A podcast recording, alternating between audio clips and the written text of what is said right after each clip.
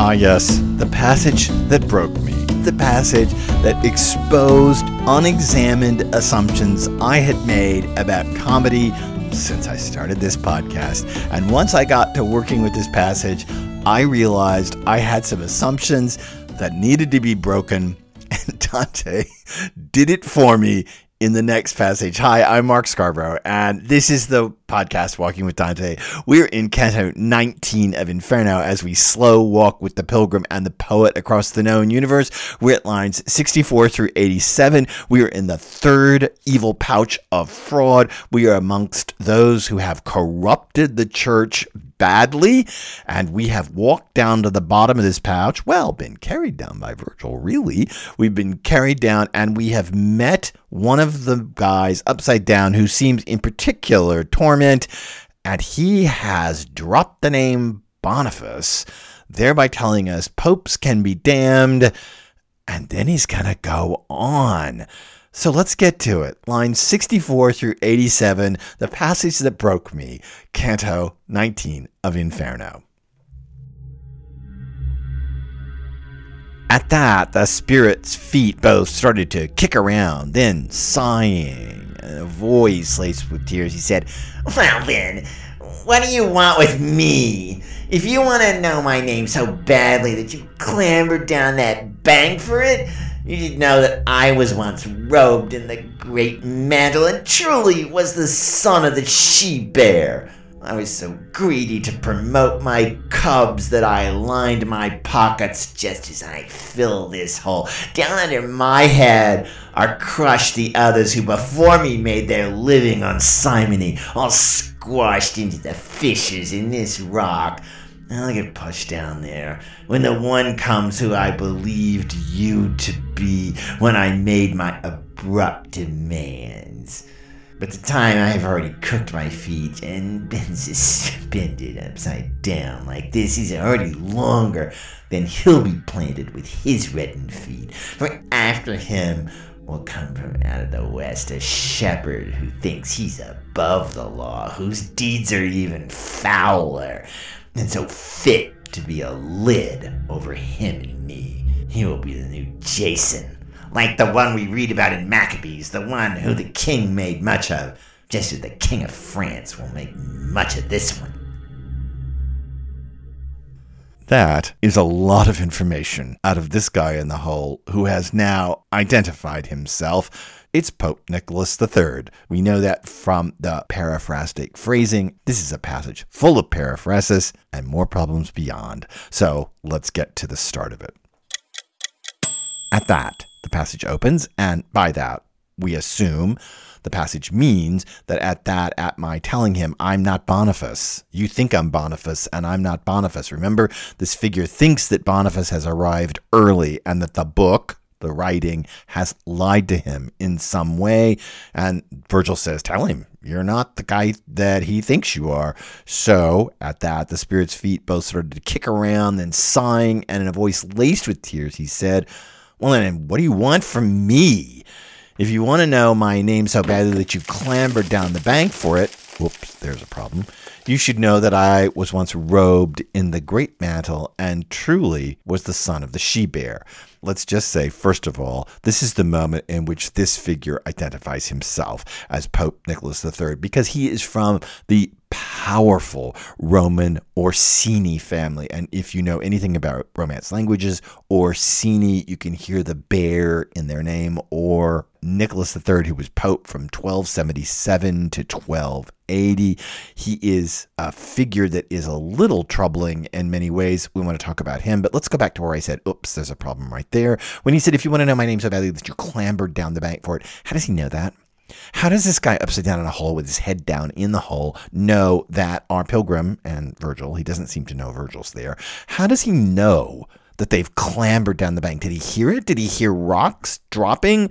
There are many answers to this in commentary. Over the years, this has become a problem that has bedeviled interpreters. How does this guy know that, that they clambered down just to learn his name, which apparently is the truth? But how does he know that? How many people walk along through hell? We're told, remember that Minos, remember way up with Minos, the connoisseur of sin? Remember how he wraps his tail around people and then shoves them off and they go flying over the edge and plop down into the hole that they're supposed to be in? And remember how I told you it's problematic because how can he wrap his tail around himself eight and what is this three tenths times. I mean, once you get these circles that are divided into subparts, even like the violent, um, does Minos' tail go around him a third and two thirds and all the way to indicate the seventh circle? Or there's 10 Malebolgia, so a tenth, two tenths, three tenths. very silly and very problematic, and part of the problem of a poem being written in process as it's happening, and part of why this passage broke me in the end. But okay, we're going to get to that. So, how does he know? I have no clue. I've read so many answers to this in the Latin commentary, in the Italian commentary, in modern commentary, and really, in the end, I think the simplest answer is that our poet gets carried away. Every writer does this. Every writer gets carried away once in a while with the story. The story's so compelling that there's a logic flaw in it, and you don't even see it. You don't even see the logic flaw there because you're just so taken with the story, and who couldn't be taken with the story of damning popes? So, which one? Well, Nicholas III.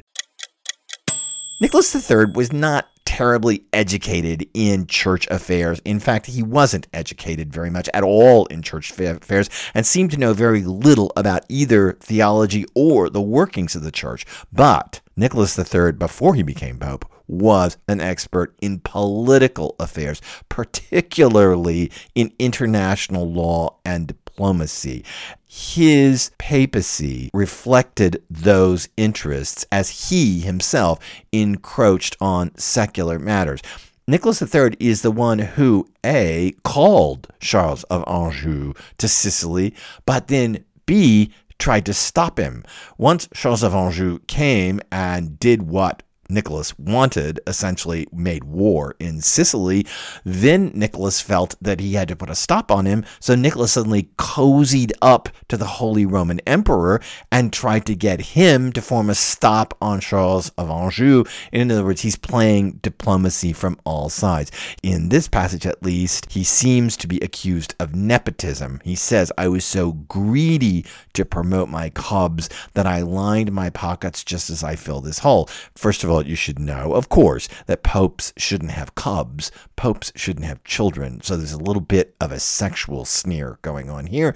But Secondly, it is true that Nicholas did appoint at least three of his close relatives to the role of cardinal in the church, and he gave many, many more of his relatives high bureaucratic positions in the papal state, in the papal curia, and in papal roles in other parts of the Italian peninsula. He did practice a kind of really uh, aggressive nepotism in his own life, but I should say that Dante is his harshest critic all of those familial appointments, while they look to us like rank cronyism, they did help stabilize the papal see in an incredibly unstable time. That is, to have your relatives as your allies did help stabilize the papacy. And not only that, but his cozying up to the Holy Roman Emperor Rudolph I helped stabilize Central Europe. Nicholas III asked for Romagna, the part of Italy in Emilia Romagna, in exchange for recognizing Rudolf I as the emperor. In doing so, Nicholas III did stabilize the Holy Roman Empire by throwing his support behind Rudolf I.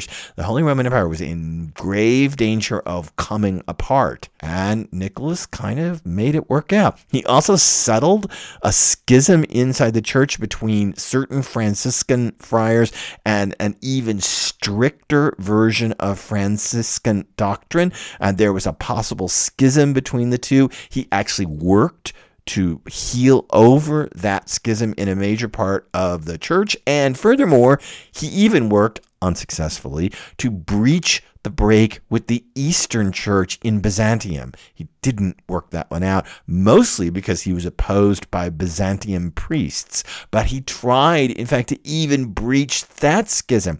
Nicholas III is now not seen as such a bad pope, maybe extremely oily and maybe very secular in his focus with his diplomacy, but kind of held things together when things were coming apart at the seams. And Dante is his harshest critic because Dante sees this kind of nepotism. I was greedy to promote my cubs, I lined my pockets. Dante sees this as ultimate church corruption.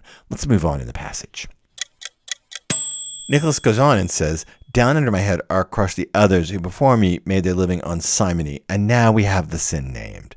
Now we know what this pouch is about. It's simony, that is, the selling of church offices. And you should hear in the word simony the reference back to the opening of the canto of Simon Magus, the magician. Remember, it starts, Oh, Simon Magus, you know, all those who tried to buy the gifts of the Holy Spirit. But you should also hear in the word simony a play off Peter's original name. What was the apostle and St. Peter's original name? Simon, Simon Peter. Simony is the corruption of Simon Peter's office by the selling of it and the attempt to gain personal wealth off it.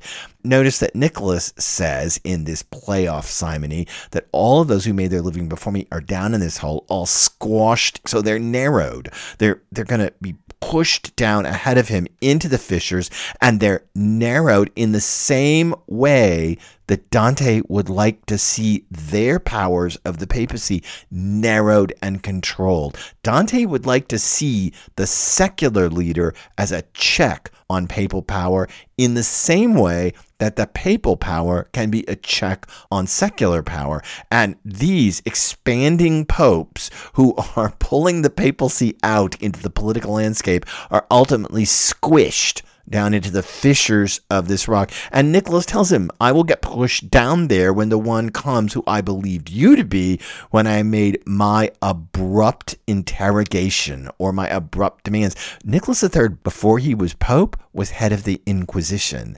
And that here he is said to be making hasty demands is most likely a comment on his role in the Inquisition. Not that Dante would necessarily have anything bad to say about the Inquisition, but we're being reminded that interrogation was originally part of Nicholas's job before he became pope. The hasty, abrupt, maybe not such a good inquisitor, my hasty interrogations, all of that is happening here with Nicholas. And we should say again, Nicholas is being spoken of paraphrastically son of the she bear, promote my cubs. We're going around Nicholas in ways that we never went around Boniface. Moving on in the passage.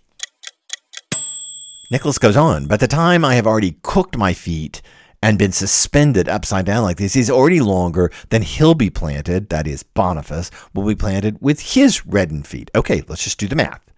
Nicholas died in 1280. The journey that our pilgrim is taking takes place in 1300, so that's 20 years. But when Boniface comes, it's not going to be that long before the next guy comes. So I've been here 20 years, my feet up there dancing away. And if we push this farther, the next guy, Boniface, is not going to have to wait that long before the next guy comes. And he says, for after him will come from out west. And I need to unpack this before we get to the part that breaks me. For after him will come from out west a shepherd who thinks he's above the law, whose deeds are even fouler and so fit to be a lid over him and me. So the popes are going to get thrown down here and they're going to squash each other on top of each other in this hole and squash each other farther and farther down into the fissures in the rock itself. Boniface will arrive sometime in 1303 when he dies, right? Which is post this journey, and he won't even be there 20 years before the next guy comes. So 20 years from 1303 would be 1323, and it won't even be that long until the next guy comes. Who's the next guy? That is Bertrand de Got of Bordeaux, who eventually becomes Pope Clement V in 1305. And what do we know about Pope Clement V? He's the guy that moves the papacy to Avignon in 1309. In fact, Bertrand de Got is made Pope Clement V in Lyon not in Rome. Bertrand de Got never sets foot in Rome. He is instead partly in league with the crown of France. He's also partly in league with the crown of England. He is, in fact, the choice of the King of England. But remember, Avignon is outside of French control. We're talking about Provence. We're not talking, he's not, he's not pulling, as is often said, the papacy into France. No, he's not. He's pulling the papacy into Provence, which is allied with the English and the French king, but it is not directly under their control. Clement V is a sickly man, but he's also a more wily man than that. He didn't move the papacy to Paris. He didn't move the papacy to London. He moved it to Avignon, a place that is within the realm of power of these other two much more powerful monarchs, but still not directly under their control. And of course, this, the great, as it's called, Babylonian captivity of the papacy that lasts, what, till 1377? This is Dante's great tragedy that the papacy has been moved from Rome, that place that uh, Virgil wrote the great epic about the founding of that allowed for the Church of Rome. Moving to Avignon is the tragedy for Dante of all of his existence. After Boniface gets shoved into this hole, this guy will come from out of the west, you know, over that way Provence, Bordeaux, Paris, London, out of the west. A shepherd, pope, shepherd, will come who thinks he's above the law, whose deeds are even valor, and so fit led to be me, and then a lid to be over him and me. So he's going to shove the two of them even farther down in the crack when Clement the Fifth comes. Notice Dante's now got three popes in hell: Nicholas the Third, Boniface the Eighth, and Clement the Fifth. And then there's this last biblical reference, but I want to talk about this for just a second before we again get to the part of the passage that broke me. It will be the new Jason, like the one we read about in Maccabees. He's not talking about Jason of Jason and the Argonauts. He's talking about Jason, the brother of the high priest Onias. Uh, Jason basically in the book of Maccabees goes to Antiochus Epiphanes or Antiochus IV, the evil, dastardly warlord that overruns the Levant. And Jason buys the high priesthood of the Jewish religion or of Judaism from Antiochus for his brother. This brother of this Jason in Maccabees brings all kinds of pagan practices to Jerusalem. If you know anything about this time in history, it's very fraught Antiochus shows up, slaughters much of the people in the Levant. He particularly takes umbrage at the Hebrew faith and ultimately sacrifices a pig in the temple in Jerusalem, a kind of full desecration if you know anything about Jewish law. This guy, Clement V, is going to be just as bad as this Jason in the book of Maccabees who bought the high priesthood for his brother, brought kind of pagan practices. And I mean, the allegation here is that Clement bought the papacy from Philip IV because he says, just as the King of France will make much of this one. While we're just standing here, let's just say Nicholas III and Clement V are both spoken of paraphrastically, right? We're talking around. The shepherd comes from the west. I'm this true son, of the she bear. You know, we're talking around both figures in this paraphrastic phrasing. But notice that it does not go for Boniface. Boniface is just named straight out in the text. Thus, we see Dante's unbelievable ire at Boniface. I'm not even going to tiptoe around his name. I'm not going to say, oh, the Pope who did X, Y, and Z and tiptoe around and make you guess who it is. Nope, just Boniface is named in ways that Nicholas and Clement are never named.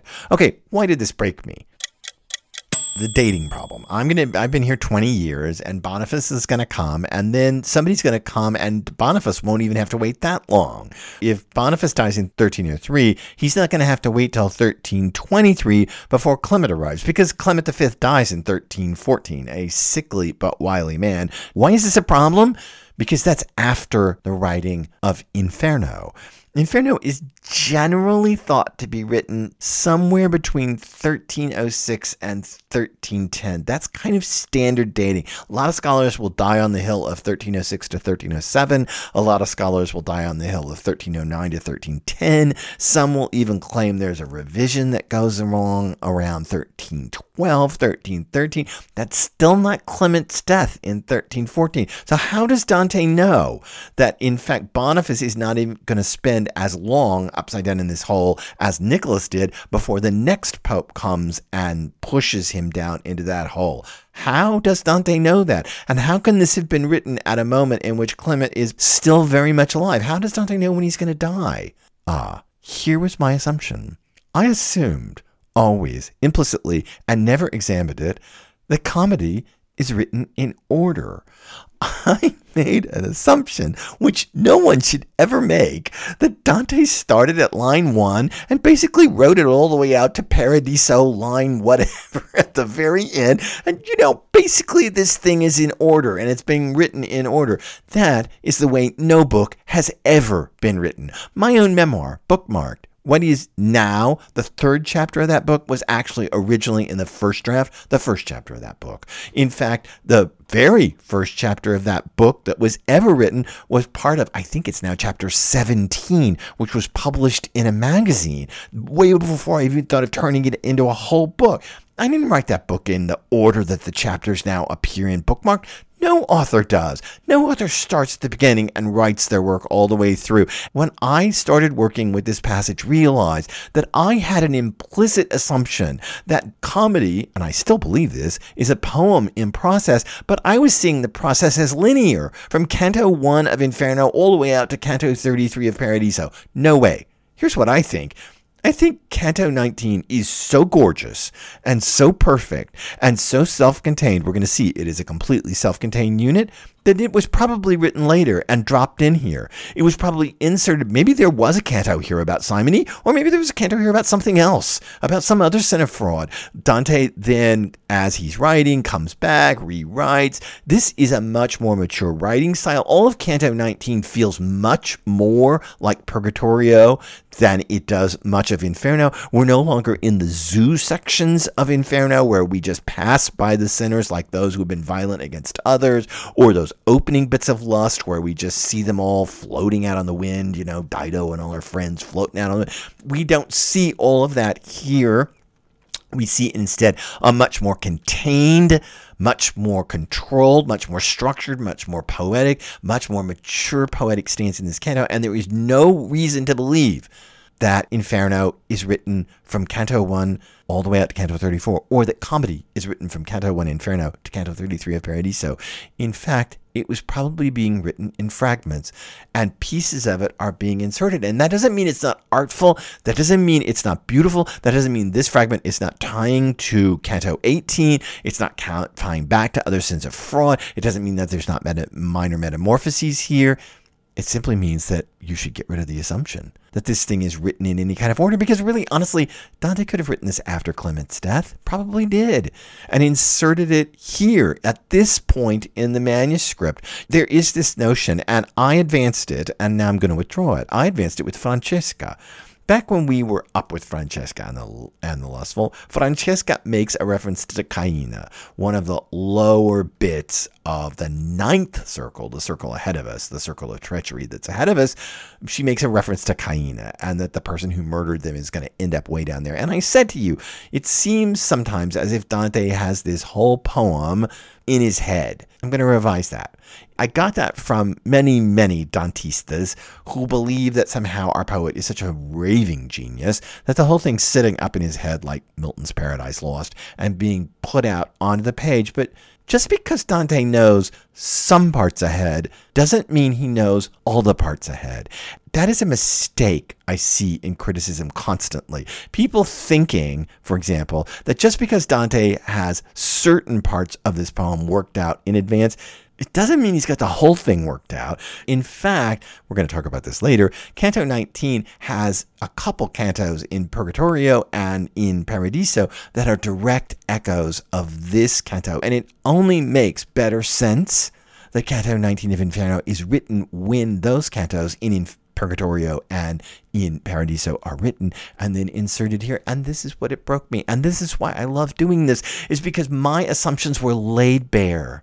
My assumptions, unspoken, unthought through, that somehow comedy is in process from line one to line whatever it is at the back of Paradiso, that somehow this thing is in process that way. No, it's in process that way. It's also in process vertically not just horizontally, but vertically, and things are being written later and inserted. And it strikes me that Canto 19 is one of those cantos. I would point to this, the prediction of Clement's death, to say, hey, you know what? Dante is very careful not to predict things that happen outside of his own time frame, with the exception of the second judgment and the final judgment and end apocalypse of the world. He's very careful to not predict political events that he doesn't know about, and yet here's a prediction. It just can't be the one outlier.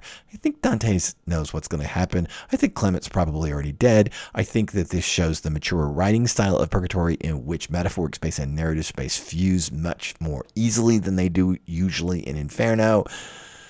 Broken assumptions. Hey, it's important to keep learning, to keep changing what you think, to keep creating your own interpretation of comedy, and to keep walking. So let's do that. Let's move on to the next passage in the next episode of Walking with Dante. Subscribe to this podcast, like it, join me. I realize I raved on a bit there about this uh, assumption that I already had, but I find it so fabulous to be able to replow the same field I've plowed, to find out that I've got rocks hidden under it. Man, I love being able to do that. Says so much about an inquisitive, curious, and always learning intellect, not mine, but yours too, that we should all embrace. So let's embrace it in the next episode of Walking with Dante. Come back, because we got more to do with this Nicholas upside down in this hole, and we got much more to do from our pilgrim who's about to launch into one of his longest speeches in all of comedy. That's just ahead on Walking with Dante. I'm Mark Scarbrough. See you soon.